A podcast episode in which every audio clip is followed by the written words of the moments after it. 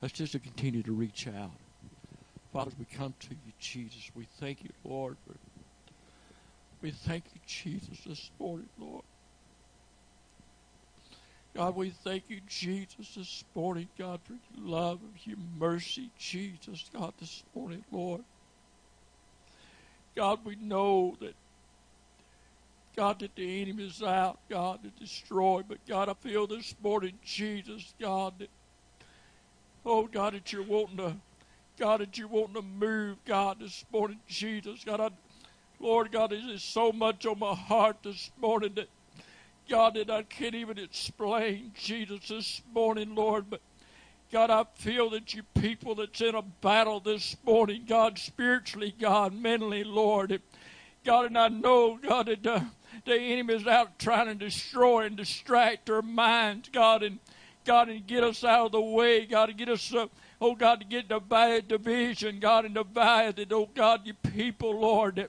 Oh God, but this morning, Jesus, God, I pray this morning, Lord, I know that, God, that these all about say, God, this morning, Jesus, I feel that, God, this morning, Lord Jesus, that your people, God, oh Lord Jesus, God, this morning, that, God, that they need to, God, that they need to enter to the, through this prayer this morning, Jesus, and through this service, God, this morning, Lord, that God, we cannot do anything this morning, Jesus, in this service, God, unless your Spirit is present, God.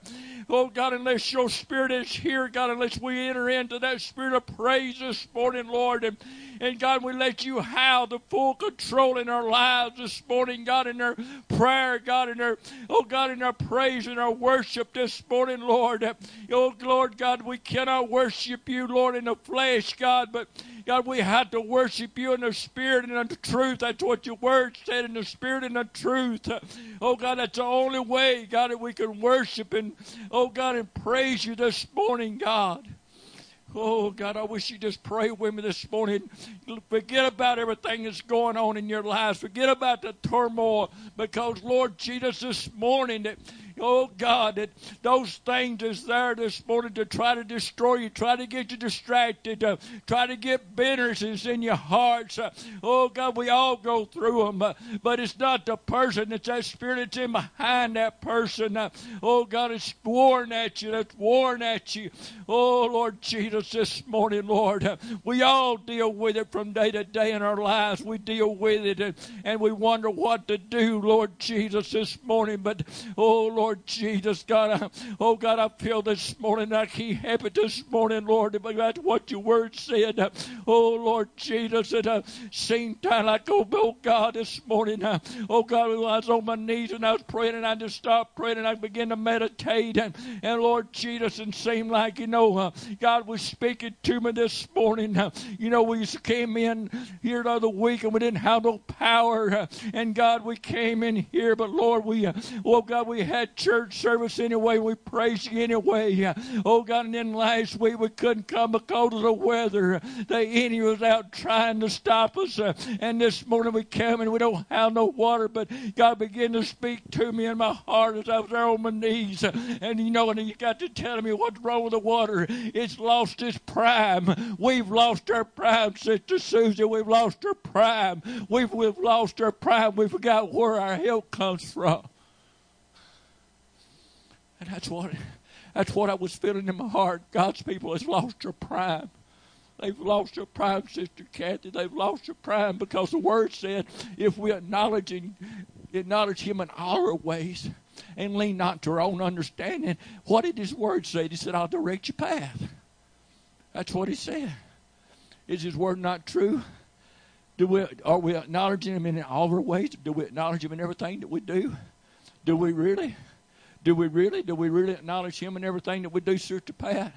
I don't. These times I get up, I take off and go places. Don't say, Lord, is this your will? Am I going to be safe while I'm on my trip? Am I going to be safe while I'm doing what I need to do? Am I going to be safe? Do I acknowledge Him in everything that I do? Did I put Him first? We claim we do, but do we? No, we don't. That's the reason sometimes we wind up in a situation we don't know what to do. You know, just like even in our home, Seem like every time, you know, I'm just going to be honest with you this morning, and I know God knows what's going on, but the devil is there to deceive you, to aggravate your spirit, try to get you to talk about things that don't need to be talked about. That's his job. He's doing his job. What are we doing about it? Huh? The Bible says our weapons are not carnal, but they're mighty through God to the pulling down of strongholds, casting down imaginations, those things that exalts itself against the knowledge of God. When those things come to what would you do? Well, you you got to use the word against it. That's the only way you can fight that spirit is use the word of God against it. It's a spirit. It comes at you. You think it's that person, but no, it's not that person. It's that spirit in that person, behind that person, making that person act, making that person work. That's where that that's where it comes from. That's where it comes from. We're not fighting against that person, we're fighting against that spirit.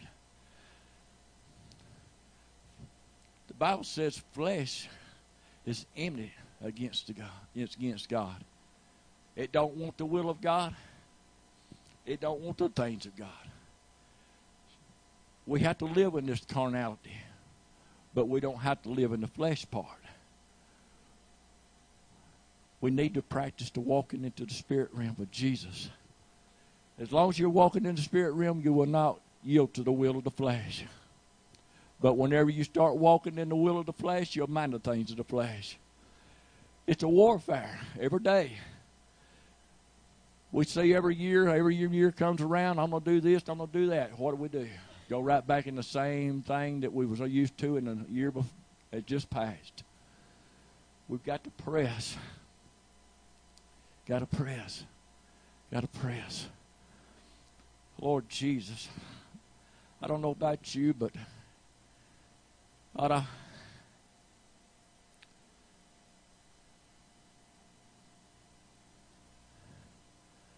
I feel like there's so much more in God than I can get in what I'm getting.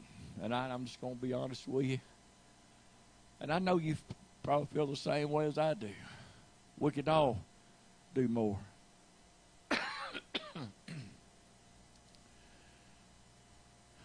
Can I just be honest? I just want to be honest this morning.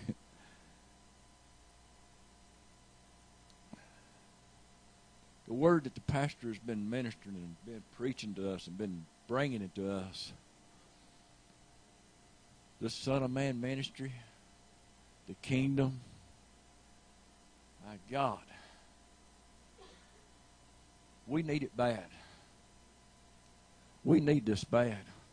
We need to step into this bad. I need to step into this bad. I need to step into it bad, bad, bad. I get tired of fighting the same old devils all the time, don't you? Hallelujah. I don't know why pastor wanted me to have this microphone this morning, but I know I'm sure God had his reasons. I'm sure God had his reasons.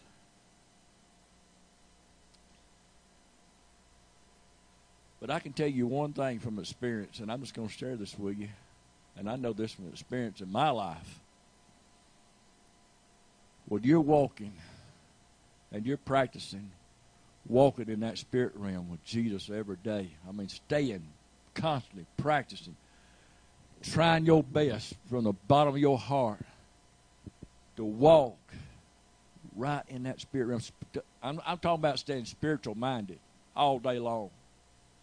That comes with really trusting and praying and asking God to help you walk there because you can't walk it by yourself. Sister Susan, it comes with knowing your God, knowing Jesus. And when you walk constantly in that spirit mind realm with Jesus, and I know this to be a fact, that your faith is so strong. Because you don't allow Jesus to come in here and, and abode with you every day, every minute of the day, and pray a prayer. And let that prayer come from your heart and praying according to the will of God.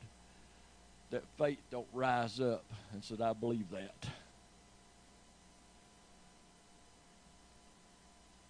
But our faith is hindered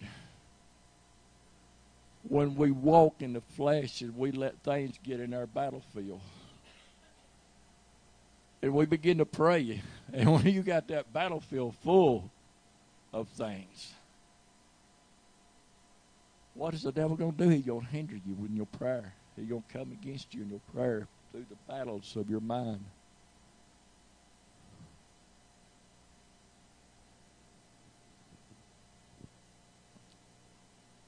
We need our faith. Bible says it's impossible to please God without our faith. Lord, I don't even know why God, Pastor give me this microphone this morning.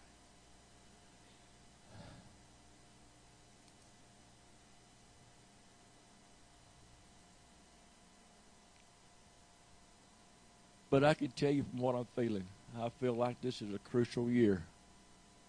Sister Pat, I really feel like it's a crucial year for God's people to get serious. This is what I feel, Sister Susie. And I'm going to tell you, God is fixing to take some of his people into this kingdom. And if you ain't ready, you're going to get left behind. God's not going to keep waiting. Not go, God's not going to keep holding somebody back that to take us into this thing. He's going to bring him right on into it. If you miss it, you're going to miss it.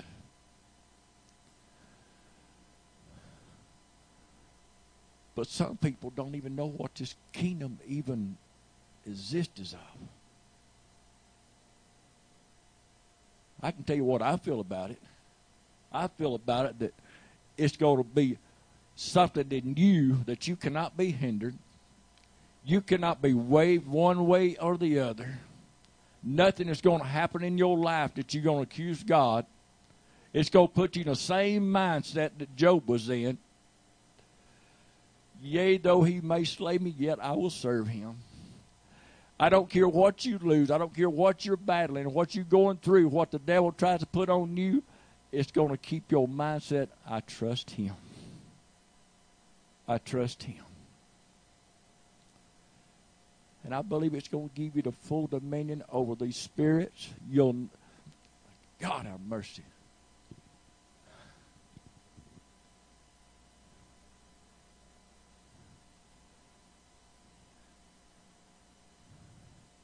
Do you believe what I'm saying? It's going to put something in you.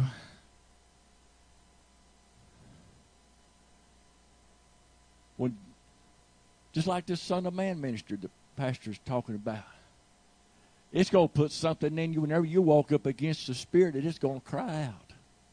Sister Pat, it will cry out for that part that's in you that Christ that's in you, it's going to cry out, just like they did with Jesus.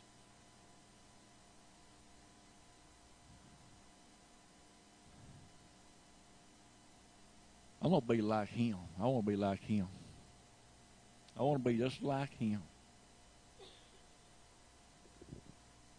That's what he wants us to be, just like him. Not like Susie. Not like Donald. Not like Aunt Pat, but like Jesus. Just like him.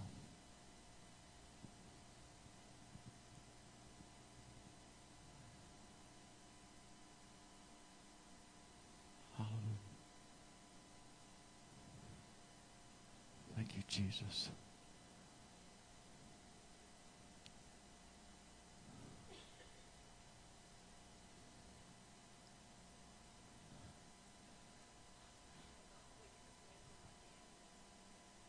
Hallelujah.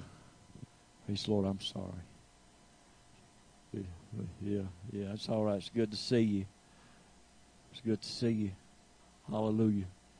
We just just want you to feel welcome to, to join in and be a part of our service, to be a part. We just believe we don't we don't have no uh, program here. Sometimes we come in, we pray, and we have Sister Susie to exhort and well, I say exhort, she wound up preaching most of the time and bringing out and studying and explaining the Word, and she's really good, and we really, that's the way we go sometimes in the Spirit. Sometimes it it leads for us to have a song, and sometimes it don't. We don't have a big crowd because people don't like that, so they don't come. Just be honest with you. But we believe in following the leadership of the Spirit of God.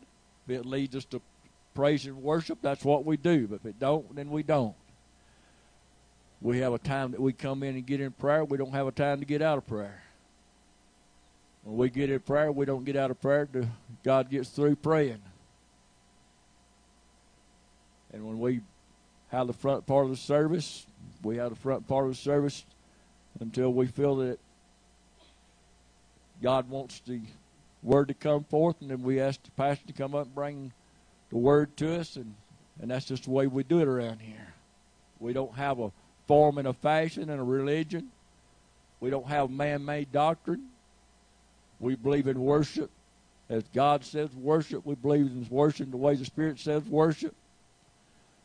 And whatever God teaches, that's what we listen to. We don't have no programs, and we just do it the way God says do it.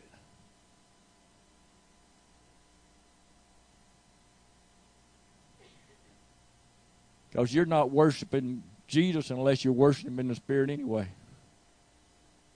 Amen. Until you enter into the spirit of praise, you're not praising Him. Until you're doing it from the heart and believing it from your heart and enter into that spirit of praise and worship. Lots of time we go through the form and the fashion, but we don't never we don't never get into the worship part. We don't never get into the praise part. Bible says He inhabits your praise. He inhabits your praise. When it comes from the heart, when it comes from the heart. When you said, Lord, God, I thank you. Lord, we forget about our problems this morning. I tell you what, let's just, if you would, let's just stand and let's just pray. And, you know, I, I know from the fact that I've come in this morning and, and we all have battles at home. But I can tell you why we have battles at home, and Pastor's going to agree with this, and I'm just as guilty as the rest of them. Pastor got to teaching us about having restoring your family altar. We lots of us we ain't never restored the family altars. We restored and remodeled the TV. Amen. It's the truth. It's the truth. I tell you what, the enemy's not going to stay where prayer's going on. So, Amen.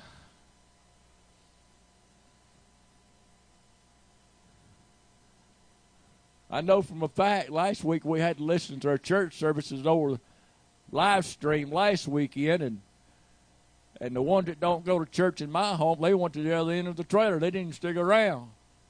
So that that tells me that when when the word's coming forth, if the enemy's there, he's gonna he's gonna he's gonna vacate. He's gonna leave. So so the best thing I can tell you, if you got problems in your home, bring you, bring your altar to the living room where everybody wants to hang around and just begin to get on your knees, begin to pray. and You don't have to worry about that spirit anymore. Hallelujah. Because it'll leave if you'll just get in prayer. Move your family altar to the living room where the TV's at and take the TV and put it over yonder in the toilet room somewhere where you don't never go except for just a few times a day and amen and cut it off. And we don't really need it no way. Hallelujah. Bring our altar to the living room. Amen. Thank you, Lord. Then next Sunday we'll have a different story when we come to church. Let's try that, would we? Let's just try that and see how it works out. Hallelujah. Said the living room is going to be the prayer room. Hallelujah. That's the biggest room in the house anyway. Amen. Just bring your altars to the living room. Begin to pray. And next Sunday, I believe we'll have a different story when we come to the house of God. We'll come, we'll come with a different outlook. I'll come with a different outlook. We all got problems. But it ain't nothing but the devil. Ain't nothing but the spirit of the devil is all it is. Hallelujah. Father, we come to you this morning, Jesus. We ask you, Lord, that God, I know this morning we came into your house, Lord. We had things, Lord. I was just as bad as any of the rest of them, God, this morning.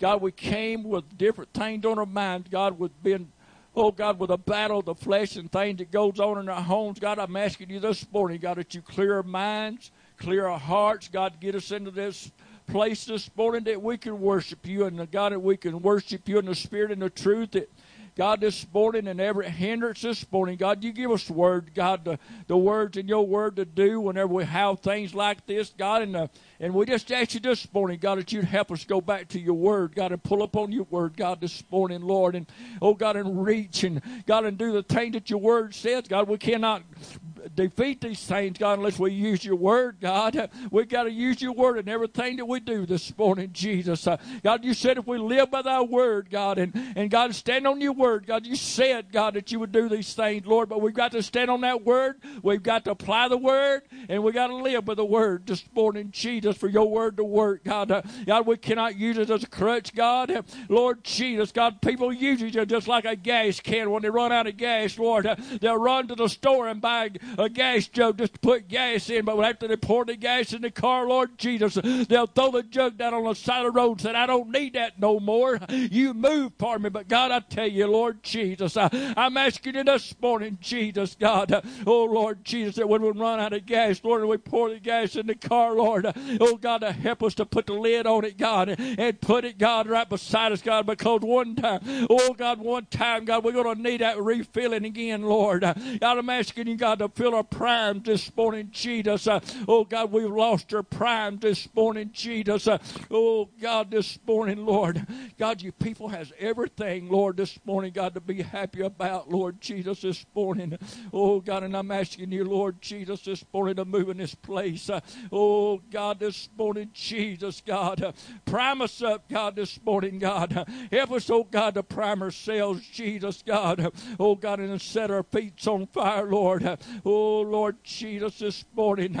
I feel like this is a year, the crucial year, Lord, that you people, God, oh God, oh God, quit wavering to and fro, God, and to the right and to the left, God, oh God, being deceived, God, oh God, and letting down their guards, Lord Jesus, but it's time, oh God, we put on the whole armor of God that we might be able to fight, oh God, that we might be able to fight every enemy, God, and everything, God, that comes against us, Lord, putting on that armor, God, just like Sister Lisa said, Lord, oh, that armor sitting over there in the corner, good and shiny, Lord, it's not being proved, God. Help us to put on armor, God, and fight, Lord, and get some dings on it, Lord. Oh, God, and some marks, God, on it, God, and some blood marks on it, Lord. Oh, God, and oh, God, is standing on that word this morning, Jesus, God, this morning, Lord.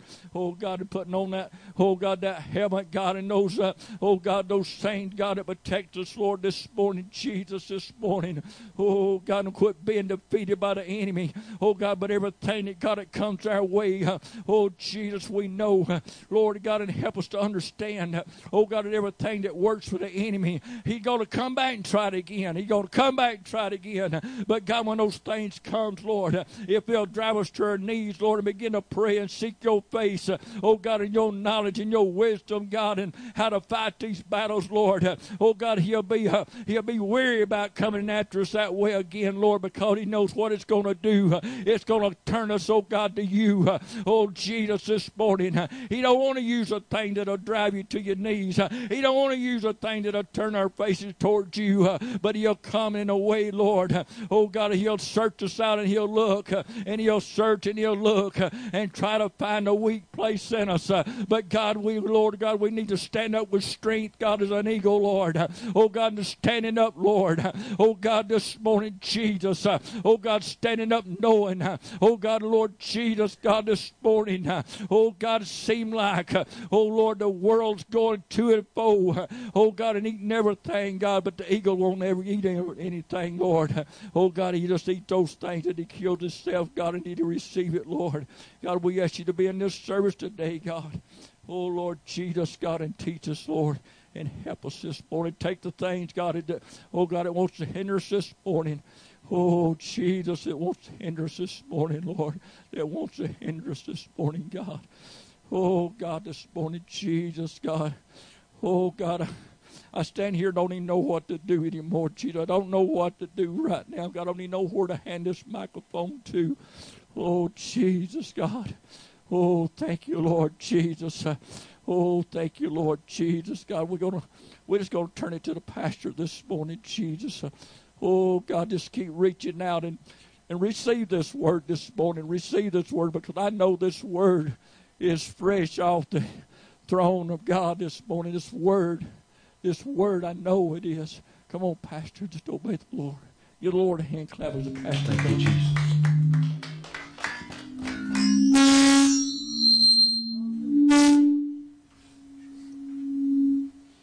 Well, hello. I hope everybody's hope everybody's awake now. Thank you, Jesus.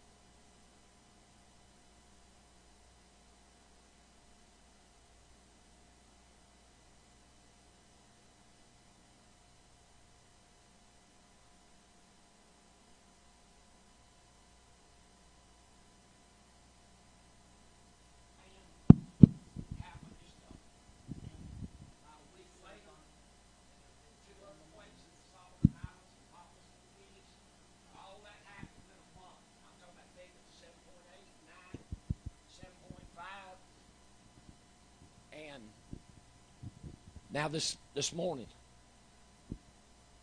and I was preaching, and God was giving signs for the ministry of the Son of Man fixed to step on the scene. We fix to step into something.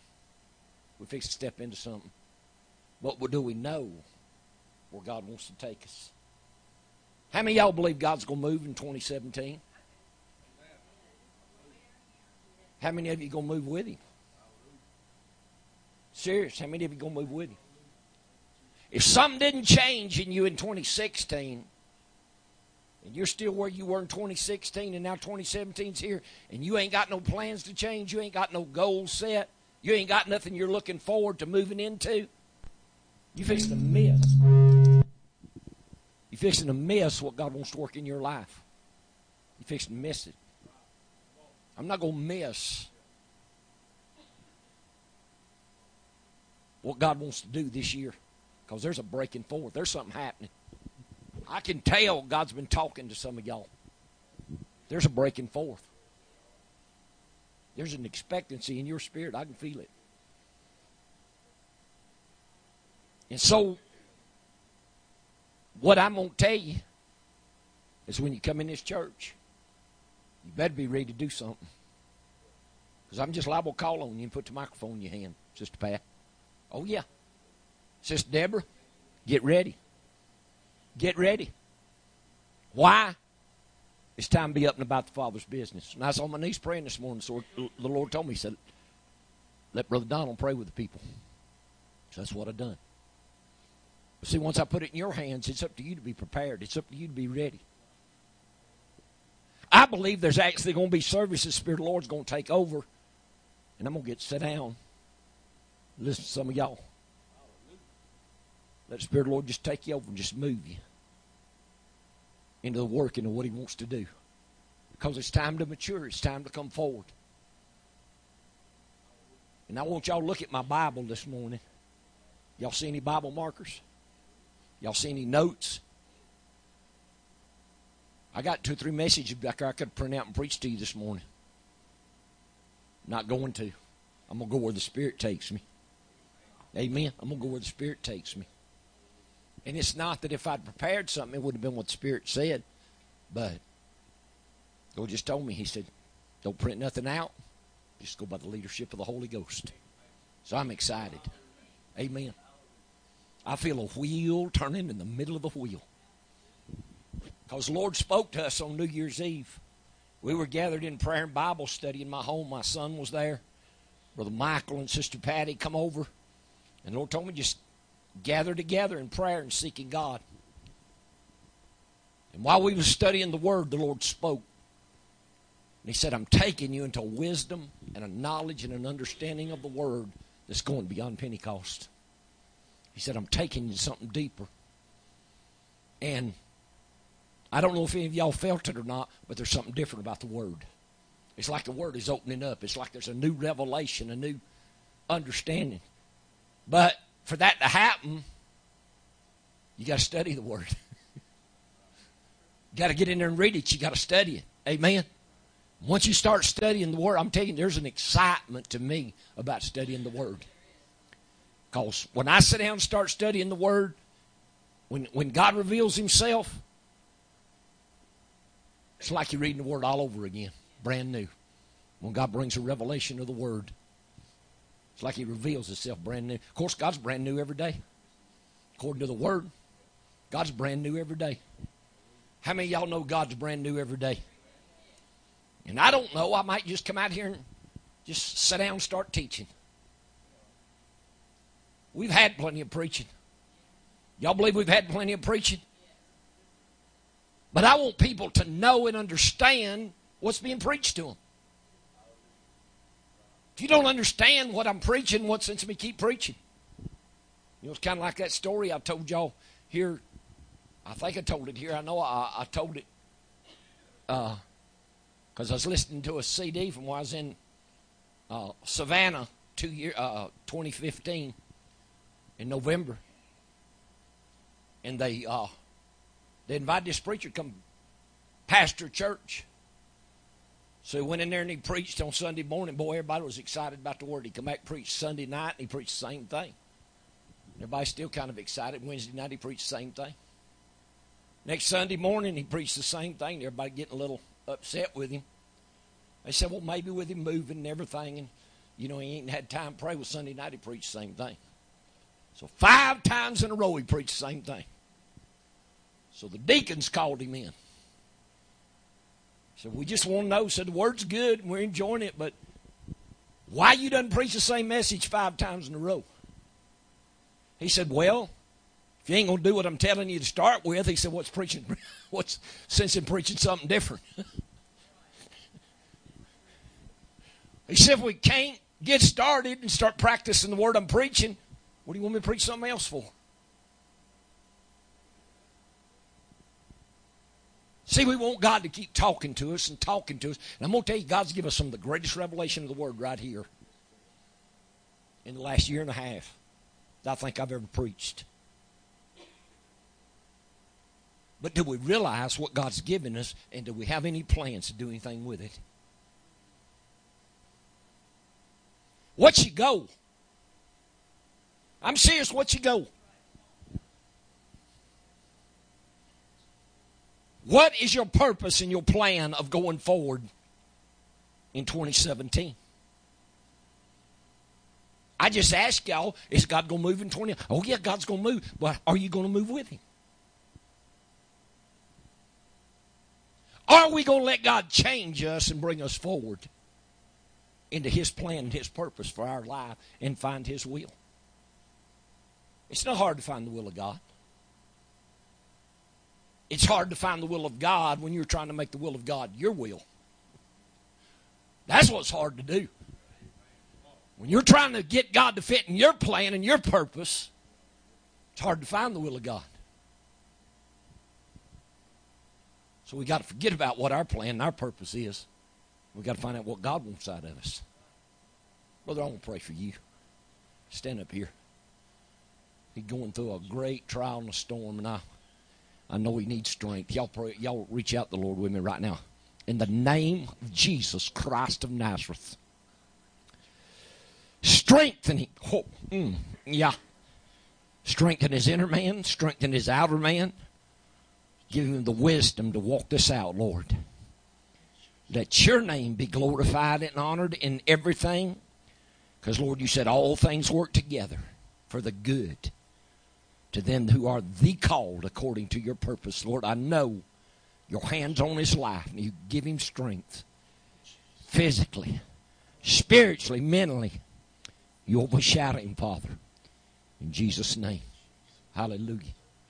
Y'all just give God the praise.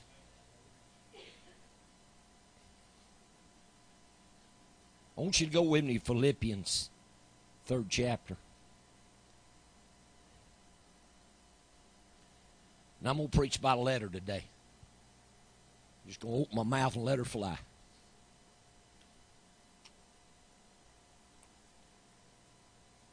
That be all right?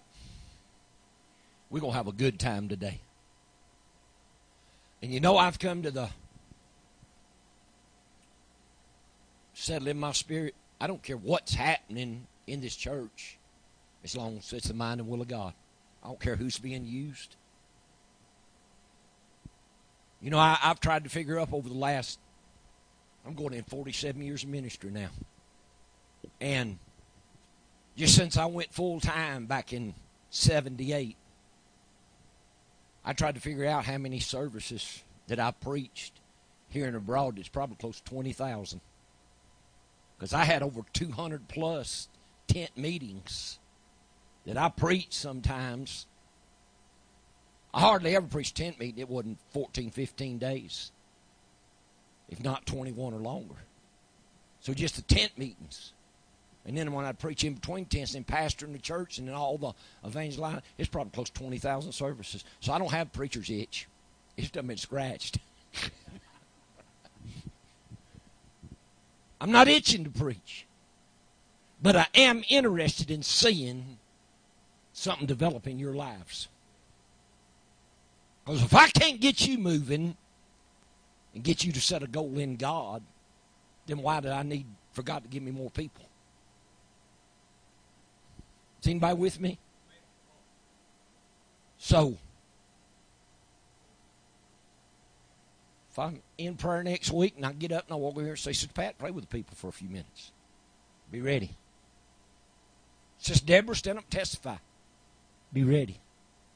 Why? Because you ought to be able to give a testimony about the God that's living in here, or you ought to be able to pray.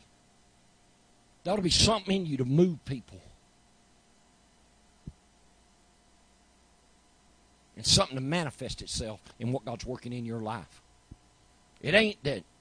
I know everybody's not called to a pulpit ministry. You still should be able to talk about Jesus. Amen.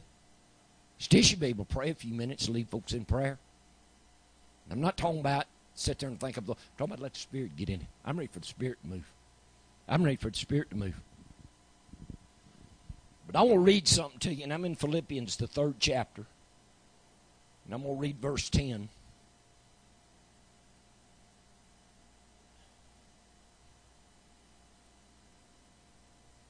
It says this that I may know him and the power of his resurrection and the fellowship of his sufferings, being made conformable unto his death. And I'm going to go ahead and read verse 11. If by any means I might attain unto the resurrection of the dead. Now I want to drop on down, if I can find what I'm looking for. Y'all hang with me. Verse 14. Paul said, I press toward the mark for the prize of the high calling of God in Christ Jesus. Paul said, I press. That means there's a push, there's labor, there's effort. And I've heard people quote this scripture. So I heard somebody quote it one time, and I just said, What are you pressing for? Well, I'm pressing for that mark. Well, what was that mark? Oh, I'm pressing for the mark of the prize of the high calling of God in Christ. Well, what is that? See, I don't just read the Bible, I want to know what it says. I want to break it down to where I can understand it and God can reveal to me what He's saying. What is the prize? Does any of y'all know what the prize is that Paul said he's pressing for? Anybody know?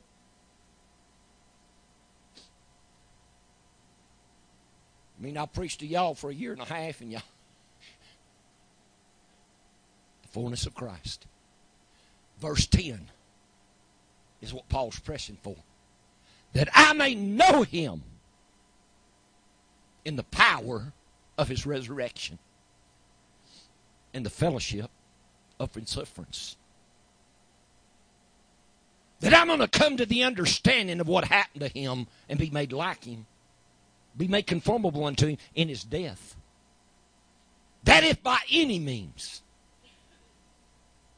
I can reach, I can attain to the resurrection of the dead. And he what Paul wasn't talking about when he went to heaven. He's talking about down here. Because he went on and said, I have not already attained this. He said, I ain't got this yet. But I'm pressing toward it. So, what's your goal in 2017? What's the mark? You don't ever set goals in the natural, you ain't going anywhere. You know, my son used to teach the young people in Fort Payne. We didn't have a, a place him to teach them, so we had we, we made a big lobby out there. So he'd just take them out in the lobby and close the doors and, and teach them while we was having teaching in the church. There Sunday we had a we had a teaching service and a preaching. Y'all think I'm long up here, man? We used to have a prayer service, a teaching service, and a preaching service, didn't we? And my son take the young people out there in the lobby and shut the doors of the sanctuary, and he talked to them, Sister Susie. He said, What's your goal in the natural? Every one of them, he'd go to, What's your goal? What's your goal? What are you wanting to do in your life? What are you wanting to become? What's your purpose? What are you what are you wanting to happen in your life? One young man told him, my son looked at him and says, All right, now, what's your plan? He said, What? He said, How are you going to get to this goal? Because it ain't just going to happen. You've got to have a plan to get there. Did y'all know in God it ain't just going to happen? You got to have a plan to get there. So Paul said, I'm pressing toward the mark. Got my eyes on that bullseye out there. Y'all remember when I stood right here? And this is what the Lord showed me in Alabama. I stood right here and I put my feet just like this. And I said, if I walk just like this straight to that door, and that door's my mark, I'm going to hit my mark. But just one inch. If I turn my feet just one inch and start walking, the more I walk, the more I'm going to get off course. Just, just a little bit. Just a little bit. In Revelation, I believe it's 2, it might be in the third chapter, but the Lord told us, He said, Repent from which thou art fallen. Go back to your first works. And if you look that word fallen up, it means you got off course. It's just one inch you getting off course, Sister Pat. The more you go off course, the more you're to miss your mark. So it is necessary that we get the right teaching. It is necessary that we abide in the right doctrine. Because the Apostle John told him, he said, If any man come to your house and bring not the doctrine of Christ, don't let him in. Don't let him in. So, it depends on what you fellowship. It depends on what you put in your spirit. And I saw something this morning in prayer, and I'm, I'm looking for something to demonstrate with. But I saw something in prayer. Brother Elder, won't you come help me? Stand right there. Is Kathy. Come help me.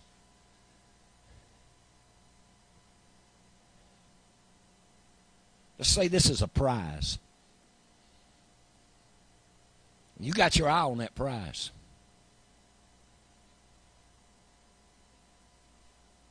I want you to walk toward that prize and reach your hand out like you're going to take it. No.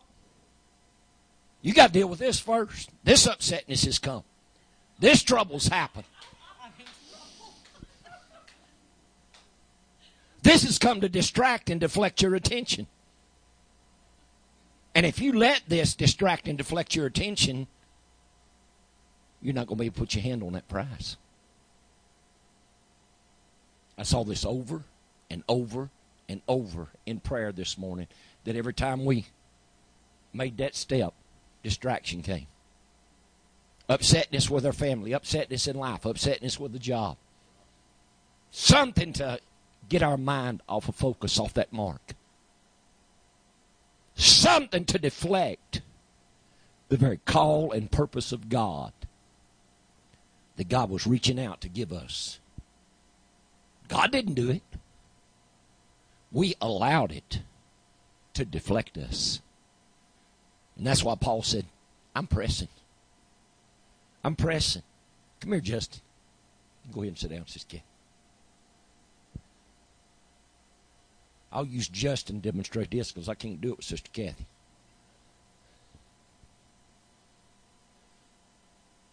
You believe God's got a place for you?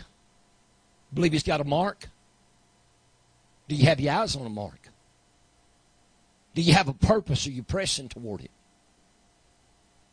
So, what's going to hinder you? Go ahead and reach out for him.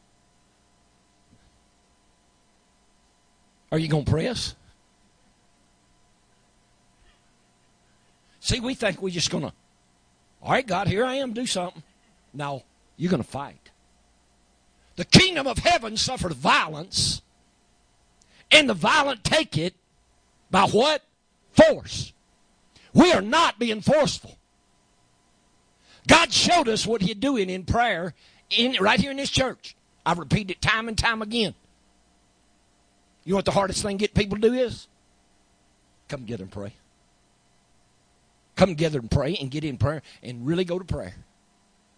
Well, I'm going to come pray 20 minutes. I don't want you to come pray 20 minutes. I want you to come get in the spirit of prayer.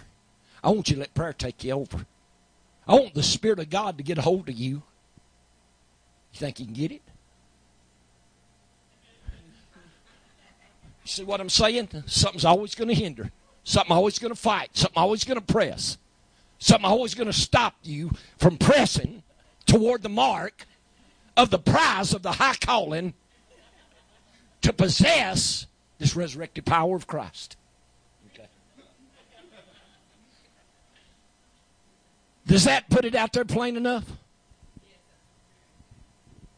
They know one of us in our walking relationship with God that the enemy don't distract and he don't deflect. That's his purpose.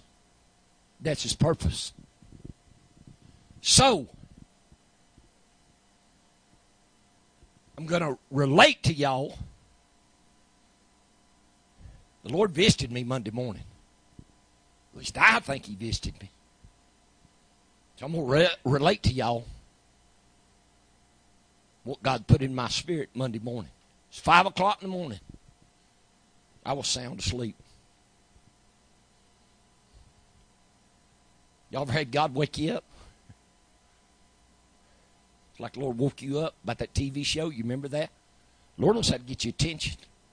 If your mind's on Him and your heart's is toward Him, Lord will always be doing something to get your attention. But I was asleep and I heard a voice speaking here. That I might know him in the power of his resurrection. Heard it speak right in here. Man, that thing brought me out of a sound sleep. I laid there in bed a few minutes. I knew where the scriptures was. Right there in Philippians 3 and 10, where I just read them to you. And so I laid there and I waited and I meditated. Because, see, I've had God speak to me before, and I've kind of said, Yeah, I know the scripture, Lord. I've preached it, I've quoted it. And I had God tear my hide up one time, and I ain't. I ain't looking for him to do it again. I'm going to tell you something. When the Lord chastises you, it hurts. And it stays with you. So, I didn't move none too quick. I just waited. Was laying there, meditating on this, and I started thinking, the Lord, you spoke to me back in 20, 2006 about the power of a resurrected life. You spoke to me. I said, I preached it, I've researched it, I've studied it. And then I started asking myself, have I explored every area of Jesus' life when he was resurrected and became the Christ? I, have I explored everything you've done in him? Have I explored it? And as I laid there, I heard the voice of the Lord speak to me again. It wasn't audible, but it was in here. He said, What is the power of his resurrection? A lot of people say, Well, you know, he died on the cross and third day he was raised up, and that's all they know. They never explore the power of the resurrected Christ. They never explore it. They never study it. They never get into it. Something happened in Jesus when he was raised from the dead, he became the Christ. And I brought this out to y'all before. Eight people in the Bible, starting in the Old Testament and coming on through the New Testament, was raised from the dead. We've tracked them down. We've Eight people. Jesus would be nine.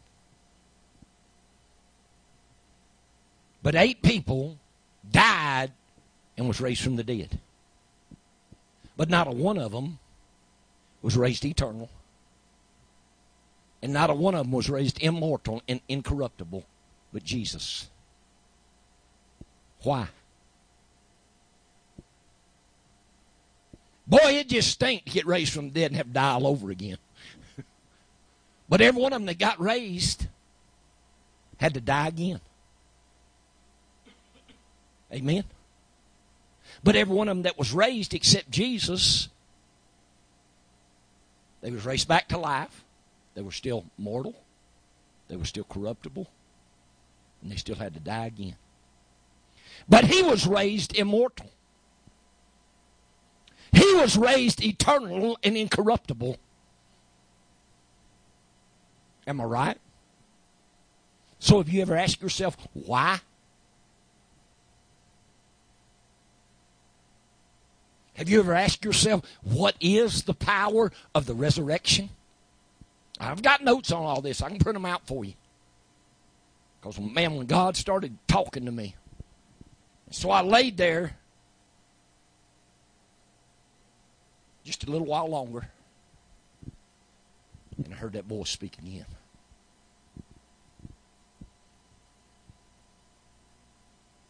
Out of Ephesians 1 and verse 20. That's where I'm fixing to go. Because this is what, he, what it says which he wrought in Christ when he raised him from the dead. That's what that voice spoke to me that third time. And I'm going to tell you something. When that boy spoke to me that time, I sat straight up in the bed and I was up now that bed in the office, turned my Bible program on, and I started studying. Because I want to know. Y'all with me in Ephesians 1 and 20? Let's back up a little bit.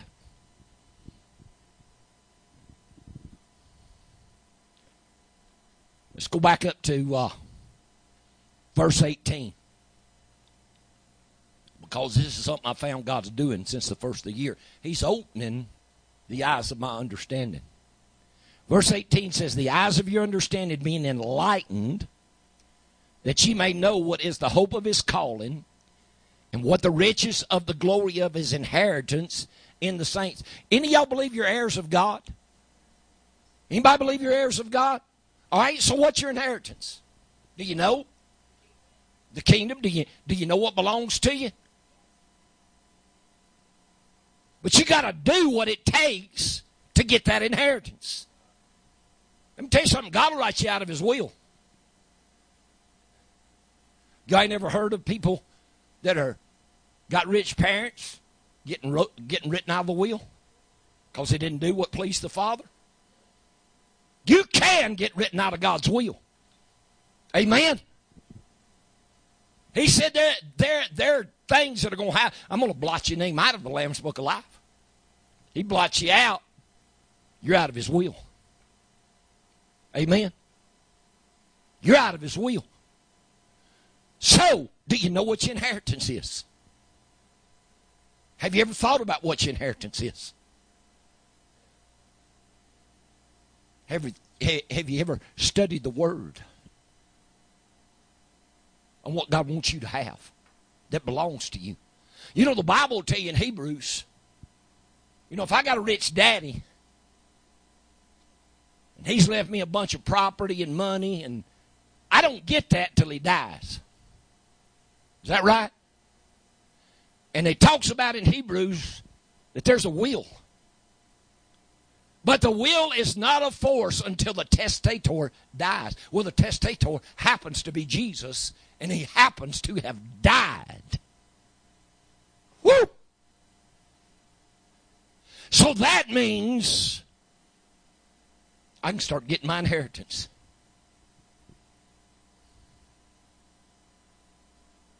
Is anybody following me today?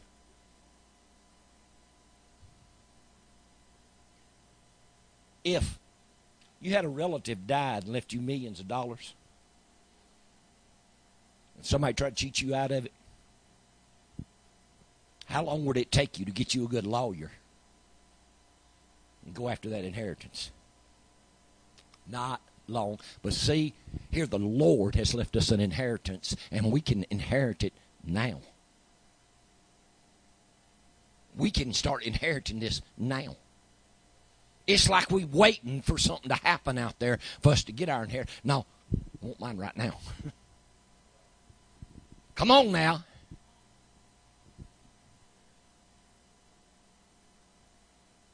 So how long do you want me to come out here in 2020 and be preaching the same thing to you?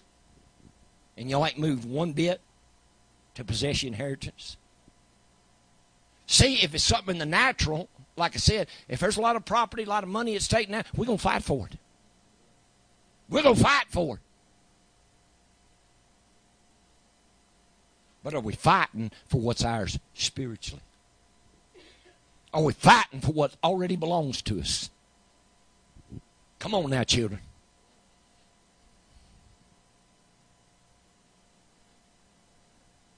Verse 19.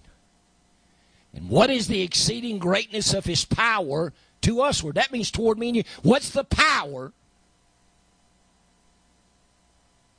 that he's given toward us?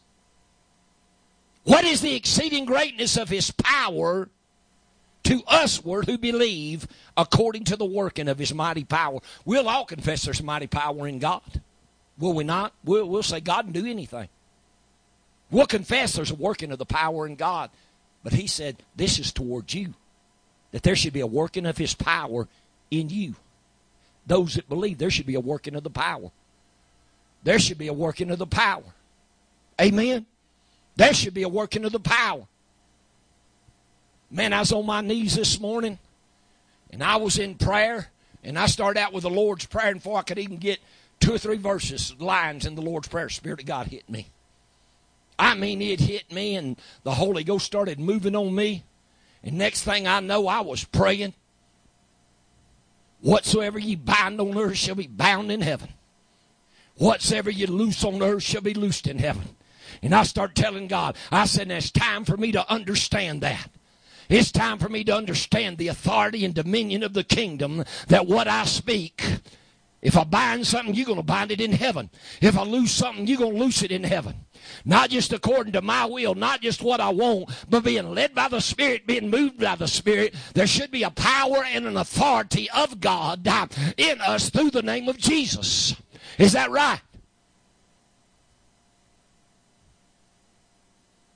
Well, I'm about ready to jump benches and shout hallelujah, and y'all sitting there, and I can't get you to come alive. Because, see, I feel something working. I feel an authority and a dominion. And I start asking God, I said, God, what is it? Teach me.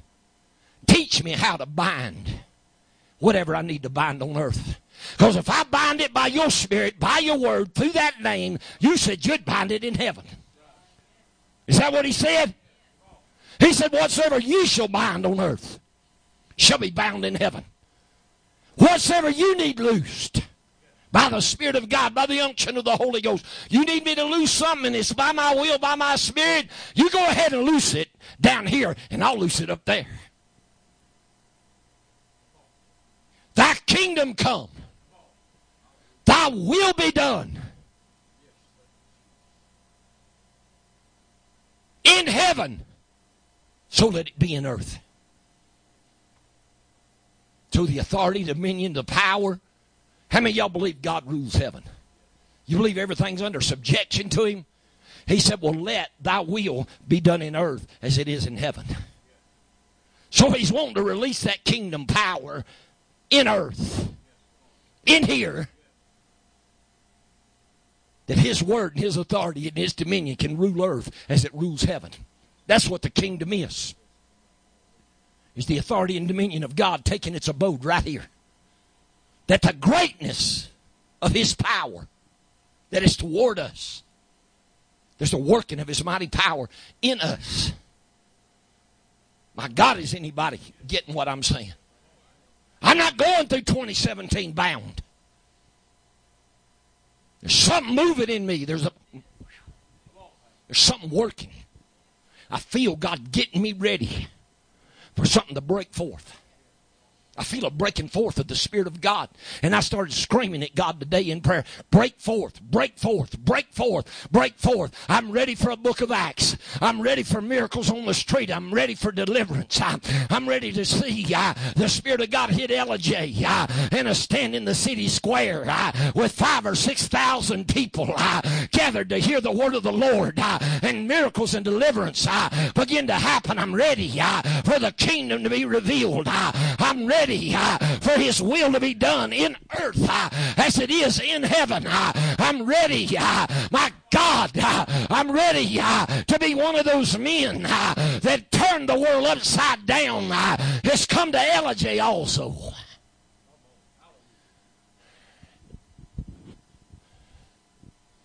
And I'm going after it. I'm going after it, says Susie. I didn't preach this too long.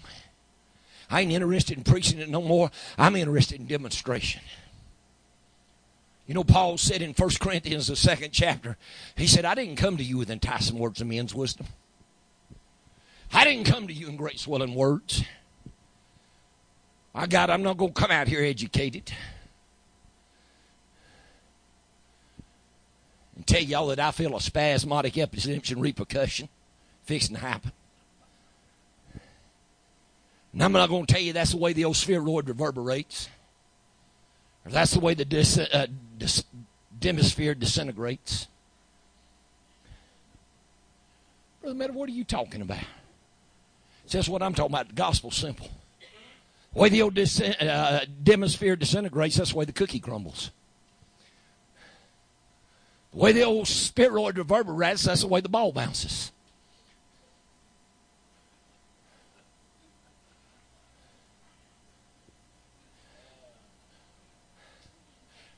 Well, see, some people, they want to talk with great swelling words of men's wisdom. I had a real good friend. He gone on to be with the Lord now. He told me one time, he said, You know, Brother Metter, he said, I think I'm just going to have a spasmodic epidemic repercussion for no other reason. I just feel like doing it. I just look at him and said, What are you talking about? He said, I'm just going to throw a Holy Ghost fit because it feels good. I said, Well, just say so. Because you don't speak in a language people can understand. And I'm simple folk. I say can't and ain't mater and tater and y'all.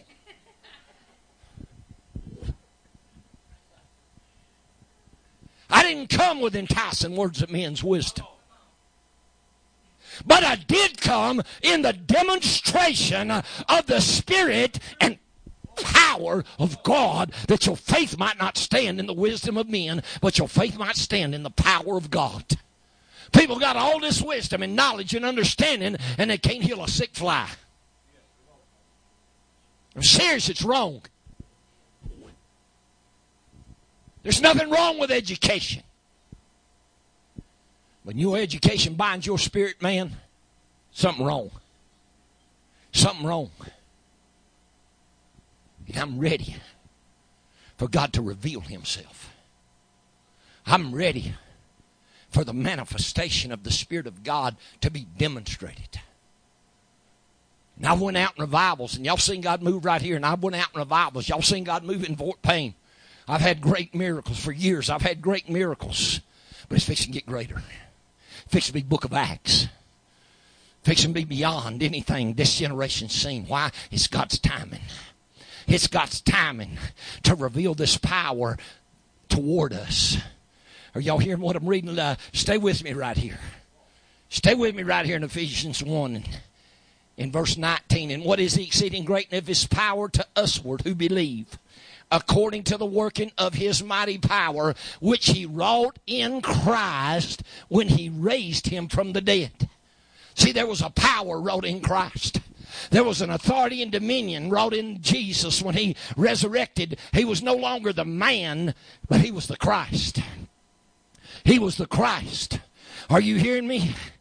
Hallelujah. He resurrected, went to, into the heavens, put his blood on the mercy seat, descended back, and he became the man, Christ Jesus. He was God, but he still had the body of a man.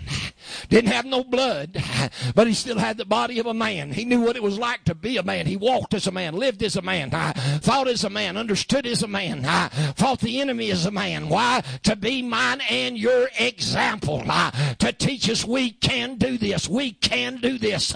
We can possess this. We can possess this kingdom. We can possess what he wrought in Christ when he raised him from the dead because it brought a power and an authority and a dominion, uh, not just into the Christ, uh, but it brought it back to man. Brought it back to him.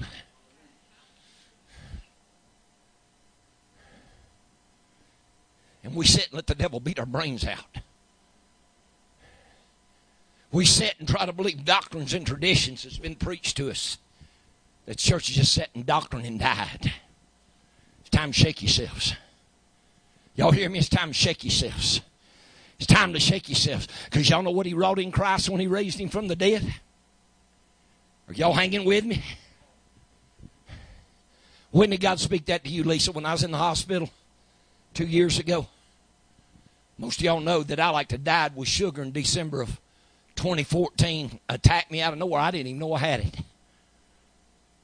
When she took me to the emergency room 3.30 in the morning, doctor finally found out what was going on. He told her, he said, he's alive right now in a heartbeat. He couldn't be.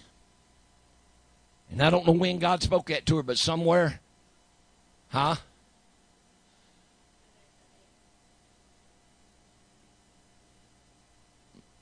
Is that when you went to chapel and prayed, or was before that God spoke to her? So I went in about 3.30 in the morning, probably about 4.30, 5 o'clock. They had me in ICU. And they told her, said, ain't no guarantee he's going to live. She started praying, reaching out to the Lord, and the Lord spoke to her what he wrote in Christ when he raised him from the dead. Because, see, when he raised him from the dead, there was a power for me and you. There was a working of his mighty power. There was a working of his mighty power to be revealed in here, to be revealed in there. There was a working of his mighty power. Hallelujah. Are y'all listening to me?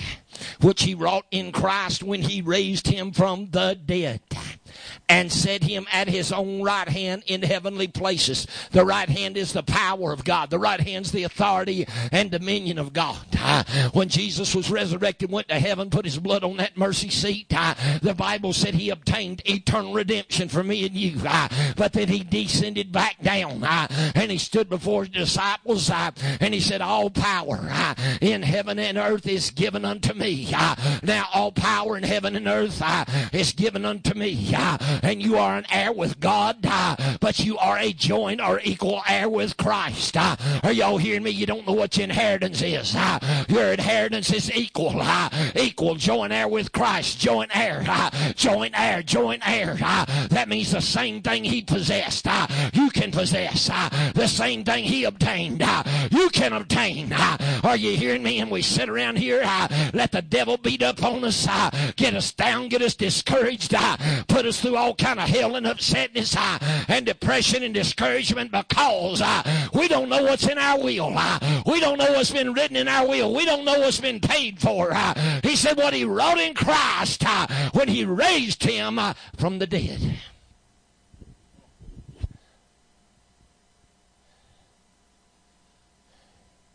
You know, I know Told y'all a story about the man that years ago, the only way you could get across the Atlantic Ocean is for airplanes. You had to take ship. So he saved his money, got him a ticket. And he went and bought him a big block of cheese, a big old thing of crackers, because he knew it was going to take two or three weeks to get across that ocean. He's going to have to have something to eat. Every day he'd walk by that dining hall. He'd look at them people eating all that fancy food and all that good food, and he'd just sit there and his mouth would just water and he'd just drool. So finally, the last day, he's standing outside the dining room just a looking, and the captain walked up to him. He said, I've noticed you standing out here. He said, I just wondered why you never come in the dining room and eat with us. He said, Man, he said, I got me some cheese and crackers, and he said, I've been eating on that. He said, I don't have the money to go in there and eat. He said, Man, the price of your ticket included the dining room. The price of your ticket included that buffet in there. So the price of what Jesus has done is all inclusive with everything. And we run around here nibbling on cheese and crackers. Everything that the Lord has wrought, uh, that's been wrought in Christ, uh, when He raised Him from the dead, is ours to possess. Uh, and because we ain't been taught, because people taught uh, they're going to get all this up in heaven, uh, and they got some little old uh, prayer and testimony and something feeble and weak. my God ain't weak. my God ain't weak. My God's all power, all authority, all dominion through Jesus Christ. and if the Holy Ghost is the Spirit of Christ, and He comes back and lives in you, then that means his mind, his authority, uh, his power, his dominion, uh, his word. Uh, every bit of it comes to live right here, and it's yours to use freely through his name.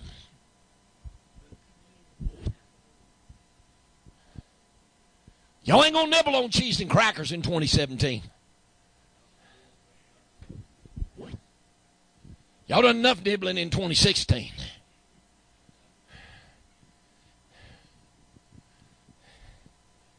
Time to walk through them doors of that dining room. Sit down at that table and say, Bring it on! I'm hungry. Feed me, Lord. You know, I was sitting there trailer this morning, uh, uh, an old song crossed my mind. And I just started singing the words to it. I once was lost in sin. Then Jesus took me in. And then a little light from heaven filled my. I said, Little light? Why is everything with these folks little? Jesus said, I'm the light of the world, now you're the light of the world. A city set on a hill can't be hid. You ain't standing up there holding a flashlight. Now let us have a little talk with Jesus. Why little? Why is everything little? My God's the light of the world. Oh, this little light of mine. Man, I ain't got no little light in me. I got the light of the world in me. Are y'all with me? And everything that's sung about or preached about or talked about in 90% of the churches is you going to get it up there. Man, if I don't get something down here, I ain't going to get up there. I got to have something down here now, brother, or I may not get up there. God wants to reveal something in us. He's put the word before us, and Paul said that I may know him in the power of his resurrection, that I may know him uh, in what he wrought in Christ when he raised him from the dead, uh, that I may know the exceeding greatness of that power uh, that's to usward, uh, that I may know that he set him far above. The very next verse said he set him far above all principalities and powers. are you hearing me? Or he gave him dominion over all demons, all principalities, all powers. What did Paul say in Ephesians 6? we wrestle not against against flesh and blood, uh, but we wrestle against principalities uh, and powers of darkness. We wrestle against spiritual wickedness uh, in high places. Paul said we wrestle against it. You know why God lets you wrestle against it? To mature you, to get you ready for this power that He wrought in Christ when He raised Him from the dead. Because when He raised Him from the dead, He gave Him dominion over everything. My God, am I preaching to myself today? Verse 21. I'm trying to show y'all what he wrought in Christ when he raised him from the dead. Because this is your inheritance. This is what belongs to you. And if y'all want to stay outside the dining room and eat cheese and crackers and drool, go somewhere else. I want you to eat the meat of the Word. I want you to eat the meat of the Spirit. I want you to come to knowledge and understanding what's written in your will, what's written in His will, what's written in your inheritance. I want you to know what you can possess. Set him at his own right hand in heavenly places, verse 21, far above all principality and power and might and dominion and every name that is named not only in this world, but also in that which is to come. His name took authority over everything. The name of Jesus took authority over everything. Are y'all with me? It took authority over everything in this world or in this age and in the ages to come. The name of Jesus has authority over everything. He put everything under his feet. He conquered everything. He, he gained dominion over everything. Are y'all listening to me? This is what he wrought in Christ when he raised him from the dead and had put all things under his feet and gave him to be the head over all things to the church, which is his body, the fullness of him that filleth all.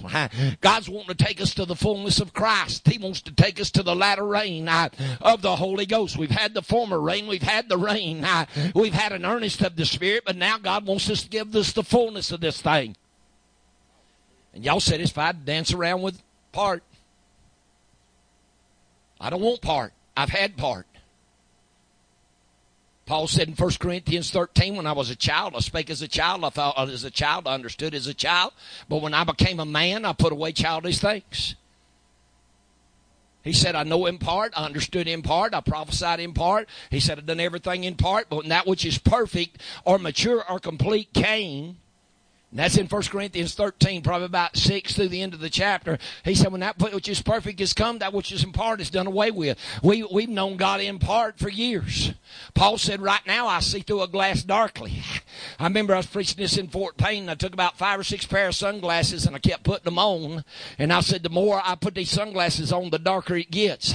Paul said, right now I see through a glass darkly. I said, but them dark glasses fixing to be taken away and I'm fixing to know him face to face. I'm fixing to come the knowledge of him, and I'm going to know him as even as I also am known in the power of his resurrection. Yeah, it's going to take the fellowship of his sufferings, but it's going to take the power of his resurrection. Hear what I'm saying to you. Nobody has ever been endued with the power of the resurrected Christ. It ain't happened yet. This is for us. This is for us. Are y'all hearing me? This is our inheritance. This is our inheritance. This is our inheritance. Hallelujah. I got my eyes on a better resurrection. I'll have to get into that later.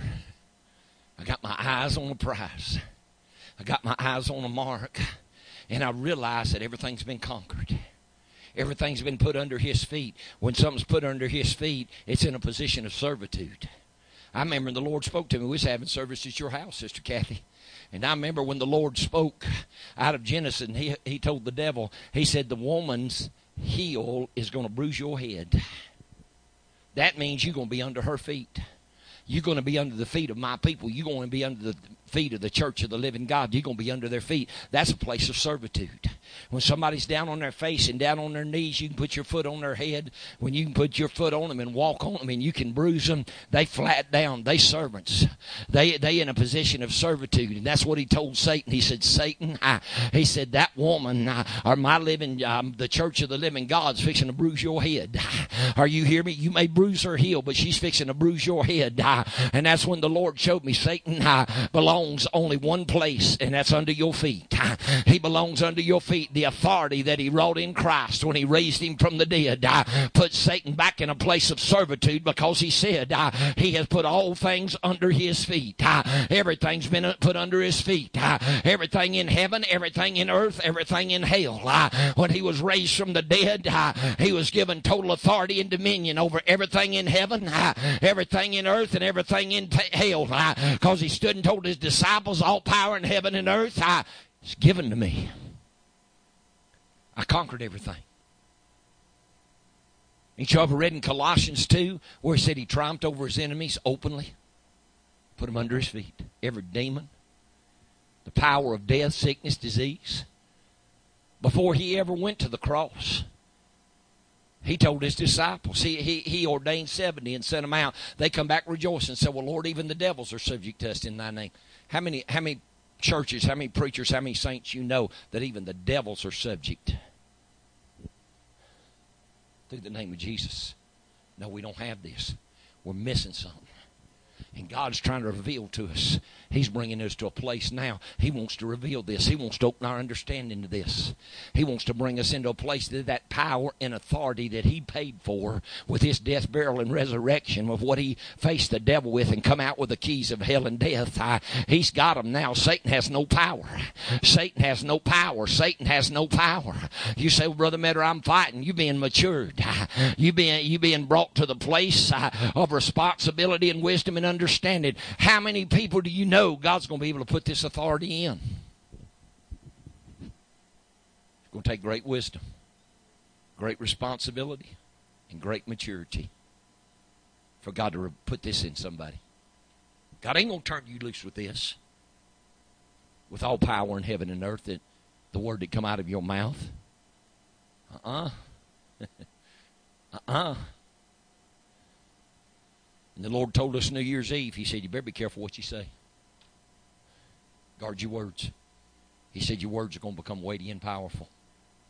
That's what Paul. That's what Paul said. He said, "My words become weighty and powerful." Did you know that Paul walked into minister to a man in a little island called Paphos? He had sent for him. He was the county deputy, and there was a sorcerer there by the name of Elymas or Bar Jesus that withstood Paul. And Paul just looked at him. He said, "You child of the devil." He said, "You child of all subtlety and mischief."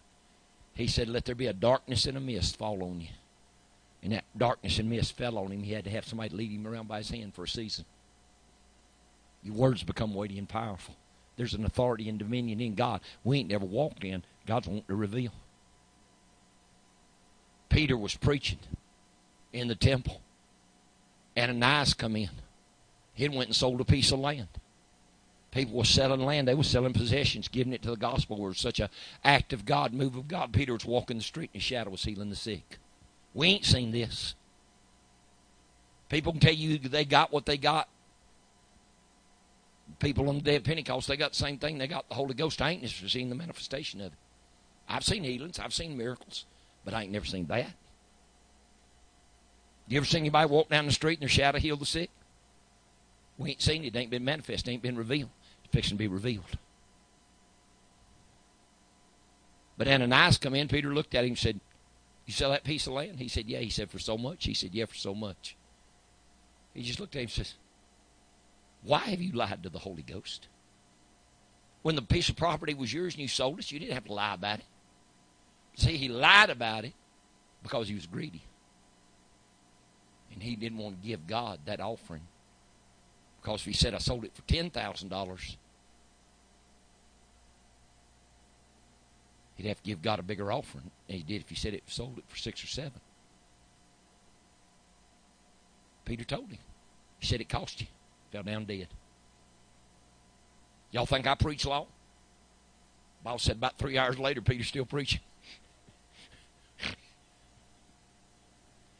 He didn't come Ananias, Ananias' wife, not knowing what happened. Peter said, You and your husband sell that priest of the land? She said, Yes. For so much? Yeah, for so much. He said, How is it that y'all agreed together to tempt and lie to the Holy Ghost? See, this is the kind of authority and power the church is fixing to walk back into. So the fear of God will be there.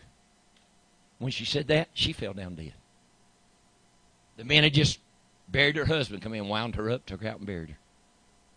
Are y'all listening to me? They called Peter. He's up in Joppa. Dorcas or Tabitha died. Joppa was nigh to their city. They called Peter. He come over there, put them all out of the room, got down and prayed. He wasn't praying for the power to raise the dead. He was praying whether it was the will of God. He had the power. Because he just turned to her and said, he said, Tabitha, get up. He wasn't praying for the power. He's praying for the mind and will of God. Had the power. See, we've not seen a visitation of the Spirit of God yet they brought in the book of Acts. But we're fixing to. We ain't seen the ministry that walked in Jesus on this earth, but we're fixing to. Because that's where God's taking us. This is the ministry of the Son of Man. See, the Lord told me. He said, This is what I wrought in Christ when I raised him from the dead. I set him over everything. I made his name powerful in this world and the world to come. Hebrews, first chapter. I'll get these notes printed out on the power of the resurrection. I didn't know where God was going to take me. But I'll get these printed out and give them to you.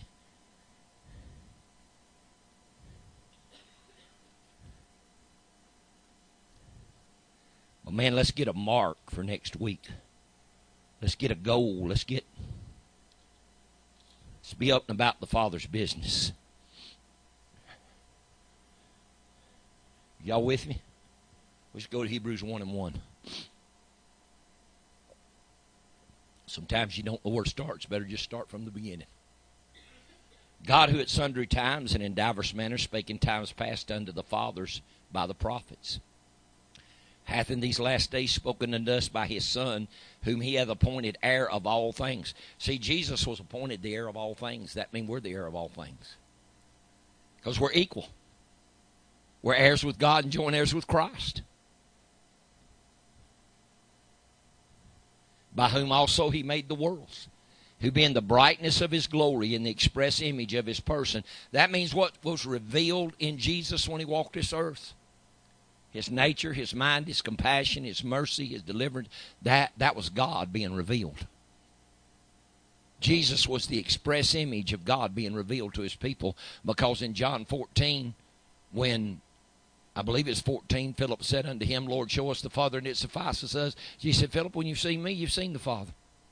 You've seen the Father manifest in the flesh. You've seen the express image of the person of God. You've seen it revealed. When you've seen it, uh, when you've seen me, you've seen the Father. Are y'all understanding? He was the Father. He was the express image of the Father. He was the revealing of God manifest in the flesh. The only way you're going to win this world is we're going to be the revealing of Christ made manifest in our mortal flesh. We're going to live as he lived, walk as he walked, talk as he talked, do what he done. And if his spirit, if the spirit of the Christ, which is the Holy Ghost, lives in us, what's to stop us? And the Holy Ghost is so much more than talking in tongues.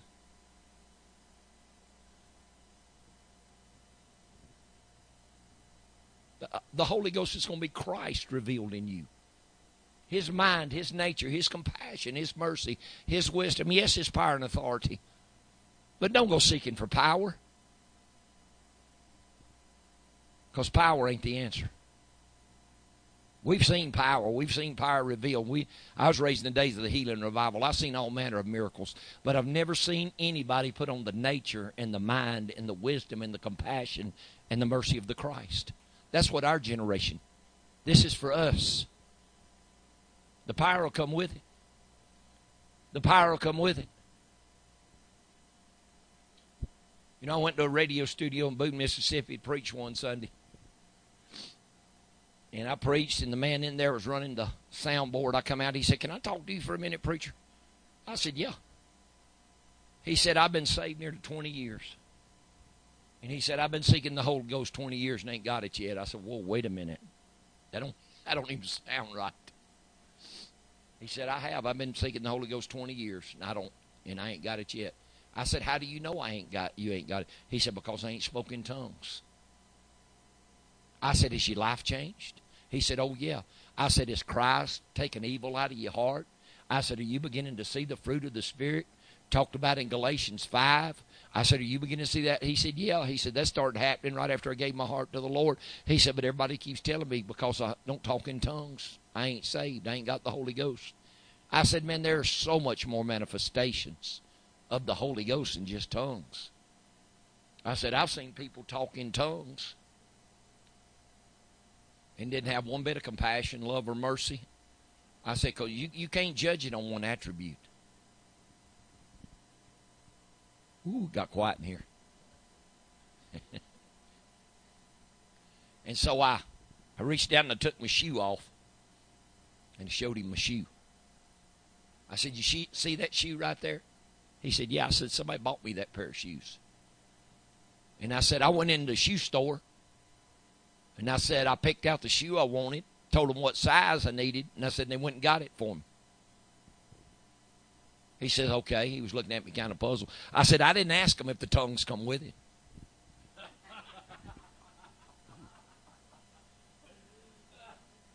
I said, because the tongue come with the shoe. Y'all can't blame her for me. I see some of y'all looking at her and say, I, I, I, am what I am by the grace of God. She didn't have nothing to do with it. I was this, I was this way before we got married 35 years ago. And he just looked at me and he said, Now that makes sense. I said, Just seek for the Spirit of Christ. Don't worry about the tongues. I said, Somewhere they'll show up, they come with it. When you get the Spirit of Christ, it's a package deal. When I left there, he was smiling. He said, Now That makes a lot of sense. Been bad if I'd asked for that pair of shoes and that man come back with the tongues and shoelaces. That's all he come back with, and I'd had to say, "Well, where, where, where's the rest of the shoe?" Am I making sense to you? I said, Am I making sense to you? Hallelujah.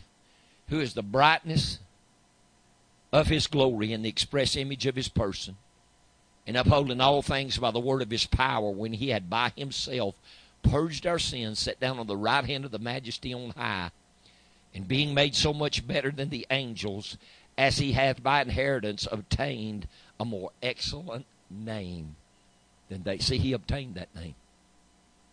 He obtained that name. And all power in heaven and earth is put in that name. It's put in that name of Jesus. And it's been given to us. Did you know that if you are blood bought, spirit filled, you joined yourself to Christ, you've taken on his name, then all power that that name possesses belongs to you. Everything my name possesses belongs to her.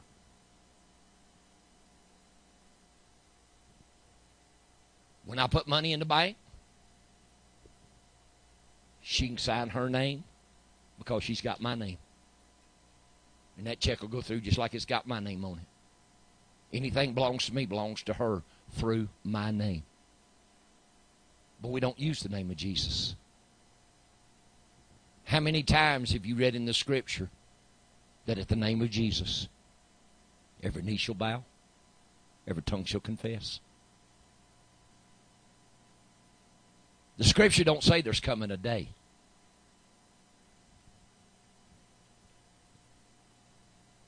When you're in a circumstance, in a situation, the Spirit of God moves on you, and you're moved by the Spirit, and you speak the name of Jesus, everything involved in that situation comes under subjection to that name of Jesus and that authority that's in you. Every knee right there has to bow.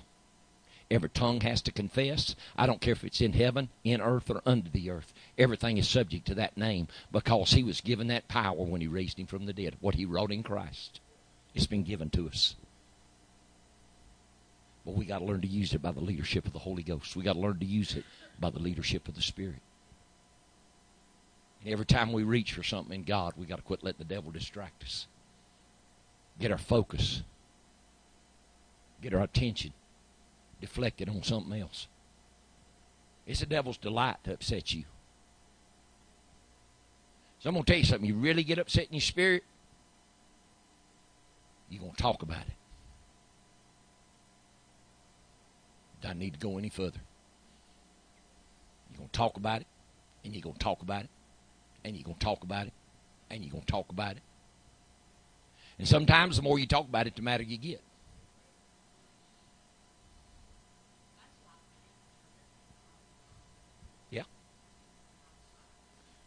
But you need to learn to shut it down. Because Jesus said, every idle word that you speak, which is means doubting and unbelieving, you're going to give an account thereof in the day of judgment. He said, By the words of your mouth you shall be justified. By the words of your mouth you shall be condemned. If you don't latch hold to that word, latch hold to the working of the Spirit, put the devil back in his place. I like Brother Michael Harris. He's our pastor in Fort Payne. Y'all know him he was preaching one day, this way back, and I was still at church, and he was preaching one day, says, Pat, he held that foot up right there. He said, Y'all see that right there? He held it up. He said, Y'all see that right there? Right there. Y'all see my y'all see the sole? He said, That's the only thing I give the uh, the devil permission to ever do to every day is to see the bottom of my feet. He said, That's all the devil gets to see. He said he don't get to come up above the sole of my feet because God put him under my feet. God put him under my feet through Jesus Christ. All things have been put under Jesus' feet. Everything. He's Lord over everything. Every knee shall bow and every tongue shall confess that He is Lord. And when the devil gets up in your face and you're moved by the Spirit of God, devil, get out of my face and in your place. Y'all remember when the Lord gave me that? Get out of my face and in your place. Back under my feet. Amen. Appreciate the Lord today. Appreciate this word. Well, I don't want you to appreciate it. I want you to do something with it. I'm serious in what I'm saying. We got to press toward the mark. Y'all know who the Lord's depending on to do something in this world? Me and you. Me and you people out there that are sick and diseased and bound and their life's in a mess. He counting on us. He counting on. Why? He's revealed this word of power to us. There's a lot of people, they don't hear this kind of preaching. Don't hear this kind of preaching. People get mad at me because I won't do what they call have good church.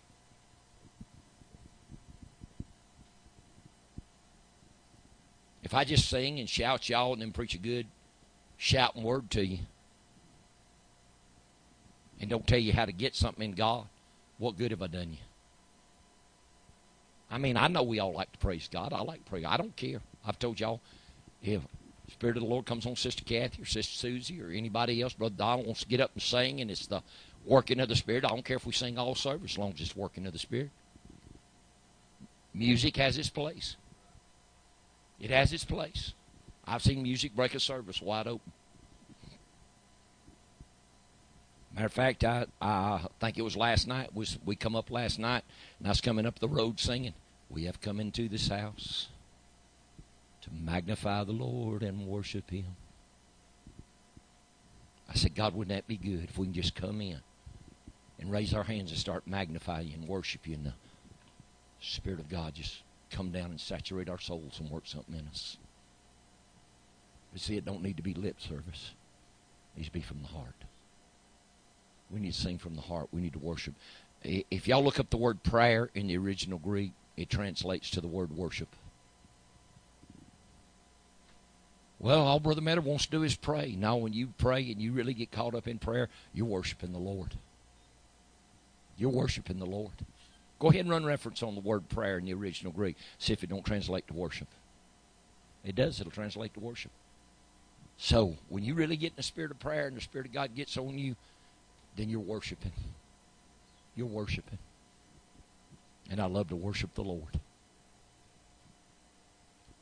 But when you take that scripture in James 5, where he says, The fervent, effectual prayer of a righteous man availeth much. We'll learn to pray and let God lead us in prayer, there's things y'all been wanting to see God do for years that God has never done. That if you'll labor with me in prayer, and I mean show up on time for prayer. If you ain't busy tomorrow night, we'll be right here at 7.30 praying. And that's all we're going to do is come in and pray. And Tuesday night we got Bible study. I want people to know what they believe. You don't understand I'm preaching? Come, come for Bible study. Ask questions. Ask questions. We have some good Bible studies. As long as you stay on track with the Word, I'll let you ask questions. But don't come in and sit down and ask me where God come from. Because I'll tell you, he came from the land of Teman. Because that's what Scripture says in Genesis, and God came from the land of Teman. Well, Brother Matter, that ain't no answer. That ain't no question. God is. Always has been, always will be. God is. Amen. I appreciate this word today. If you want to print out uh, the notes on what is the power of his resurrection or what he wrought in Christ, I can't remember how to title it. I think it's what he wrought in Christ. There's a lot more scripture on here. You can go to Colossians mean, there's just a lot. But if I put them, out, don't don't just take them home and lay them somewhere. Study them. Study them. Bible says, "Study to show thyself approved, a workman unto God, that needeth not to be ashamed." You got to learn to rightly divide the word of truth. Amen. I've enjoyed this service. Let's go to prayer. Let's ask God to put this word in our heart. Holy Savior, by the name of Jesus, we ask you, Lord, to reveal this word in us. Help us to hide your word in our heart that we sin not against you. And Lord, help us to guard our mouth, guard our hearts, to set our hearts and our minds on that prize, on that mark. Give us wisdom, ability, knowledge, and understanding to press toward this mark, Lord. I know I have not already attained. I know I hadn't made it, Lord. But this one thing I do, forgetting the things which are behind me, I press toward the mark of the prize of the high calling of God in Christ Jesus. Thank you, Lord, for your word. Thank you for the moving of the Spirit. Thank you for that great spirit of prayer. God, there's been a good spirit here today. Thank you for it, Lord. In Jesus' name, amen. I'll have to say I've enjoyed this service today. Hallelujah.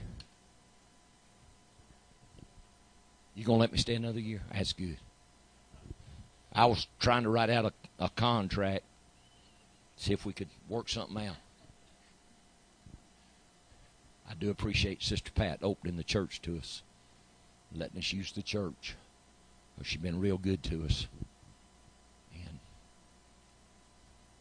I've already seen God add to this church. You say, well, Brother Matter, it ain't happening. I don't care.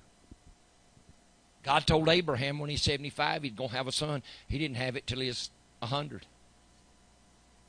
But I'm going to hold on to God's word, and God's going to do what he said. That's just the way I am with God. God tells me something, you ain't going to change my mind. You ain't going to move me. You ain't going to make me back up. Hallelujah. Does anybody here need prayer before I receive the offering? Come on, sister. Let me pray the prayer of faith for you. I appreciate y'all coming today. I know I've seen your face before, but you don't. I mean, I, I can't place your name. You just don't look familiar, but I know I've I've seen you before. Oh, okay. Well, I'm glad you come. Did you enjoy the work? Make sense to you? Well, good. Good. What is it you need God to do for you? Okay. All right. All right.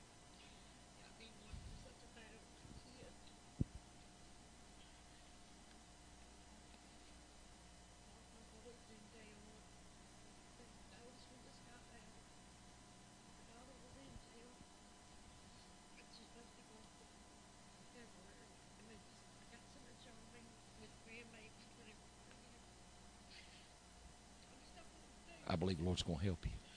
I want you. I want you to listen to me. Set aside a time every day. Read your Bible. If it's just five minutes, read it, and then go to prayer. If you will start reading that word, start with the Gospels. Read it, pray, and ask God to help you.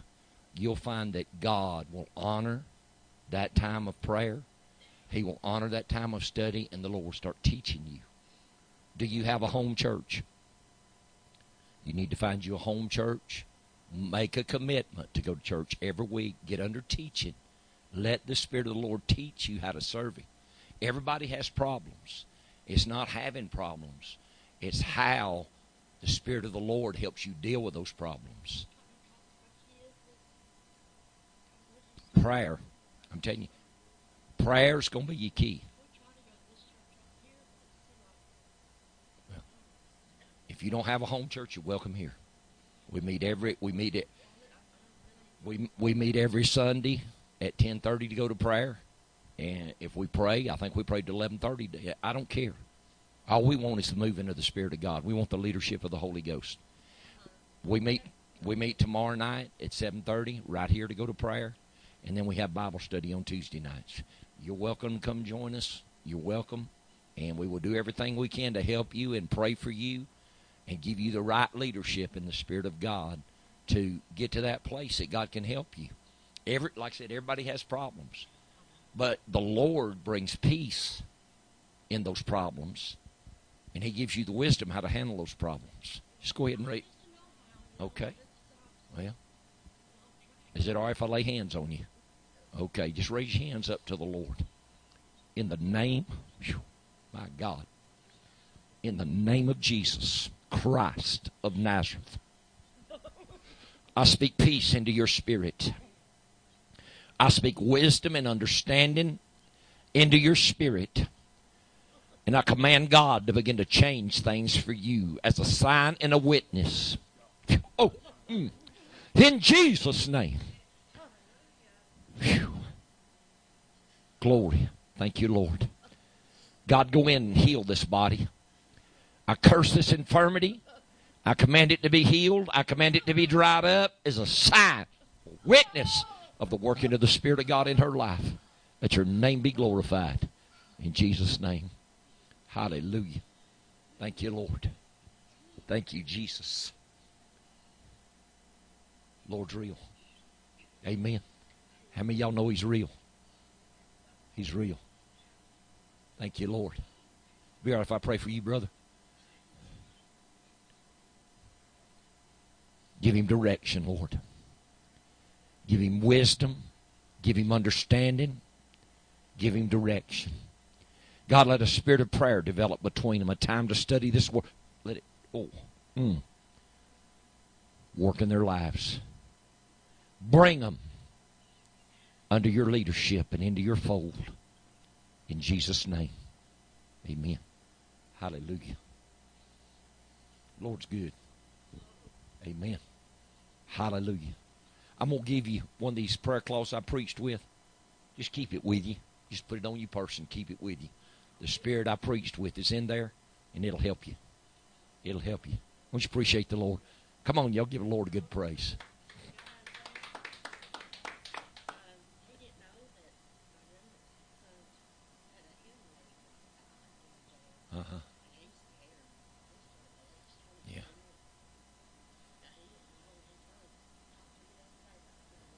Start praying for him. See, prayer makes the difference. Pray, pray for him. Prayer changes. Prayer moves God, and God changes things. I'm not going to tell you prayer changes things. I'm going to tell you prayer moves God, and God changes things. Good.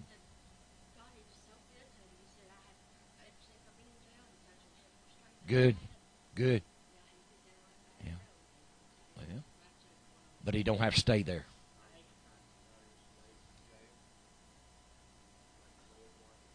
There you go. They will be. Well, we understand that. Prayer's your key. Amen. Prayer's your key. Living by the word, and you start simple, and you start small. You start with baby steps. Amen. We all start with baby steps.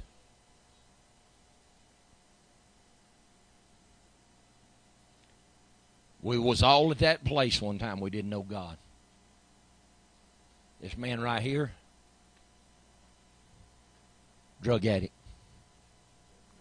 drug dealer, and addict back in the 90s. Went to a tent revival. God changed his life. God changed his life. So see, nothing's impossible. All things are possible to him that believe. So all of us, at one time, have been in that place we didn't know God and didn't know what God would do. Yeah. Yep.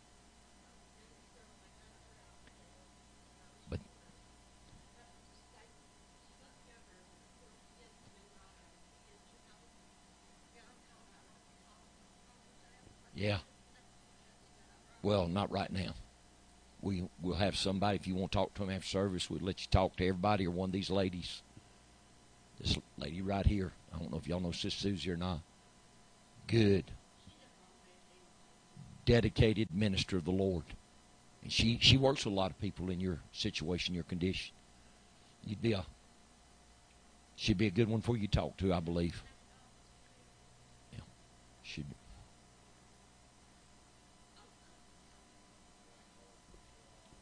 Yeah, just okay. All right. Well, yeah. Okay. Well, Jesus is a healer. He's a healer. You, you got time after service? Talk to her a few minutes. Okay. All right. All right. Just after we, di- yeah, after we dismiss, talk to Susie. yeah. Yeah talk talk to her after service. All right, I want to go ahead and receive you tithe offering you giving. If y'all will do that, y'all know if you got tithe or offering for the church, tithe and offering for the church goes on this side. You got something you want to help me with as your pastor, and we always appreciate everything you do. You got money for missions, put it here in the jar, and let's honor the Lord because He's good to us. Amen. Bible says, honor the Lord with thy substance, with the first fruits of all thy increase. So everything, God, let's, let's honor him. Will you stand on your feet and come right now? Let's do what's right in the eyes of the Lord. I appreciate the Lord so much. I have so enjoyed this service. So enjoyed this service.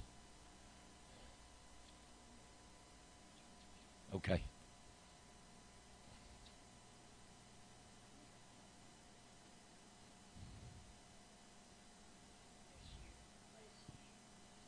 God bless you, man. Yeah, it is. It's good to see you. Yeah. Love you and praying for you.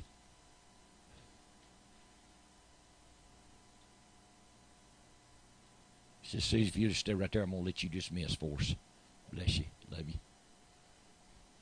Have you had a good time in the Lord? All right, looking for you tomorrow night, 7.30 for prayer, Tuesday night, 7.30 for Bible study. God bless you. Sister Susie. Amen. I know we all enjoyed that word today. It was such a blessing, such a strength. We'll take it home now and study it. You know, I like what he said about the goals. We got to set goals for ourselves in the spirit as well as we do in the natural. You know, if we're uh, we see something we want, let's say a vehicle or a house or a boat or what have you, uh, the very first thing we do is most of the time it's more than we can afford. Is that right? I know it is for me.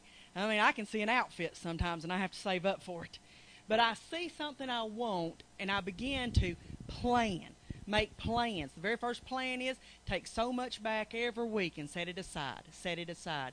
So that's exactly what he's teaching us to do. Let's get a goal in our heart. What has God called us to do? What is our purpose for this church? What is our purpose for being here? Amen. And every one of us knows we have a purpose in God. Now, what we have to do is now that we know what our purpose is in God, if you don't know, pray. God will show you. Amen. He's not a secretive God. He likes to reveal Himself. He wants you to know Him. Hallelujah. The Bible said if we seek Him, we find Him. Glory to God. So we find out what our purpose is, and then we start making a goal. And if it's to sing, if God's called you to sing, we need to start practicing that song. Amen? I'm not saying you have to sing the songbook. Pick out one and practice it. Glory to God. The Bible says that, that uh, uh, we are to study to show ourselves approved. Not just in the Word, but in any and everything we do. And you know what? You may be called upon to open the service. Oh, I've never done that. Then practice at home. Amen. Get you a little scripture that you're familiar with. Reread it. Amen. Quote it every day, every morning, every night, so that when you stand up here, amen, you got a scripture you can bless us with. If it's to close, amen, then uh, uh, practice a prayer. Come on, somebody. We, do, we teach our kids those midnight prayers when they were children. Now I lay me down to sleep. You know what's the hardest prayer I had to teach my, my children? Grace. we started out with God is great, God is good, right? Let him let us thank him for our food. And then after they got up teenagers and they started having to pray at their uh, uh, uh, at their camps, you know, uh, Doug went into basketball and Carrie had chorus and stuff, and sometimes they would have banquets and they'd get called on to pray. And my son, he would meet at the Paraline pole at the school every morning. I can't remember what that little club was called, but there was some club at school, it was a Christian athletes club. And they would pray at the flagpole. I said Paraline pole, didn't I? I mean flagpole. They'd pray at the flagpole. And and over grace though, I taught them, and still yet to this day, Doug will say, Mama, how did I start out? and I'll say, Lord, we thank you for this food. Let it go for the nourishment of our bodies and our bodies for your service. Start simple, but my God, get a plan. Get a plan. Get a goal and be excited about it. Amen. Get excited about it. Just like, you know what? God's going to do something for your children. He is going to do something for your children. Now, you need to get excited about it. Instead of letting the devil come and beat you down and saying, oh, but this, oh, but that, you need to, like, soles of your feet, just pick them up every now and then and say, mm-mm. God's got a plan. Hallelujah. I'm going to say this and then we'll close. I'll never forget about Dorothy Hightower. I think all of her kids was in jail. her daughters and her sons. But you know what? Every Monday night she'd stand up and she'd say, The devil ain't getting my kids. The devil ain't getting my kids. I loved that. And, and, that, and just week after week, nothing changed for a long time. And I'll tell you something. Old Bub and, and he goes to Ronnie Pope's church, and Ronnie Pope comes and has meeting in his house every every other week now. But I'll tell you that was the hardest little thing. He was the hardest little fella. I mean, he was determined to go to hell. you ever seen somebody like that? They are determined to take drugs. They are determined to be rough and rowdy. And they're determined to stay in jail. But you know what? Dorothy never gave up. Didn't matter how dark it was, she'd stand up with that testimony. My kids are not going to hell. They are not. And she got excited about it. What's there to be excited about? Because you have a promise. Amen. You've got a promise. God gave you a promise today.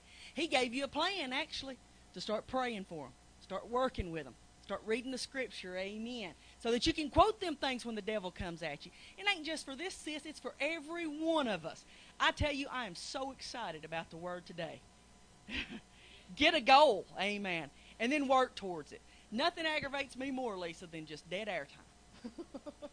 Nothing to do. I will hunt something to do. At night, I have to listen to the scripture while I go to sleep just to turn my mind off where I can rest and go to sleep because I'm looking for something to do. Now I've got to go. so I'm excited about it. Is everybody excited about it? everybody pumped up and amen. No, I'm not. We're not talking about a New Year's resolution. We're talking about a plan, a goal for God. Hallelujah. I'm excited. Let's let's bow our heads. Father, we come to you just as earnestly and as honestly as we possibly know how, giving you thanks and glory for this word we are going to apply it. We're not just going to say that was a good word and then go on to the next service. Amen. But we're going to use that weapon that you gave us. Just like them smooth stones in that brook that David picked up. There's going to be a giant that we're going to face. Maybe not today, maybe not tomorrow, but there is one out there because we have a goal. And now, because there's been a goal presented to us, there's also a giant that's going to be presented to us. Amen. It's the balance of the Spirit, the balance of the universe. But I thank God He didn't give us a goal and leave us unequipped. But my God, He has equipped us with the power to overcome every obstacle that stands in our way. And Lord, as we leave this service today, we leave with our head held high, our chest stuck out, knowing that we are well able amen, to defeat any enemy that, that the enemy puts in our way. Glory to God. Through grace and faith in our Lord Jesus Christ, we are established. And the church says, Amen.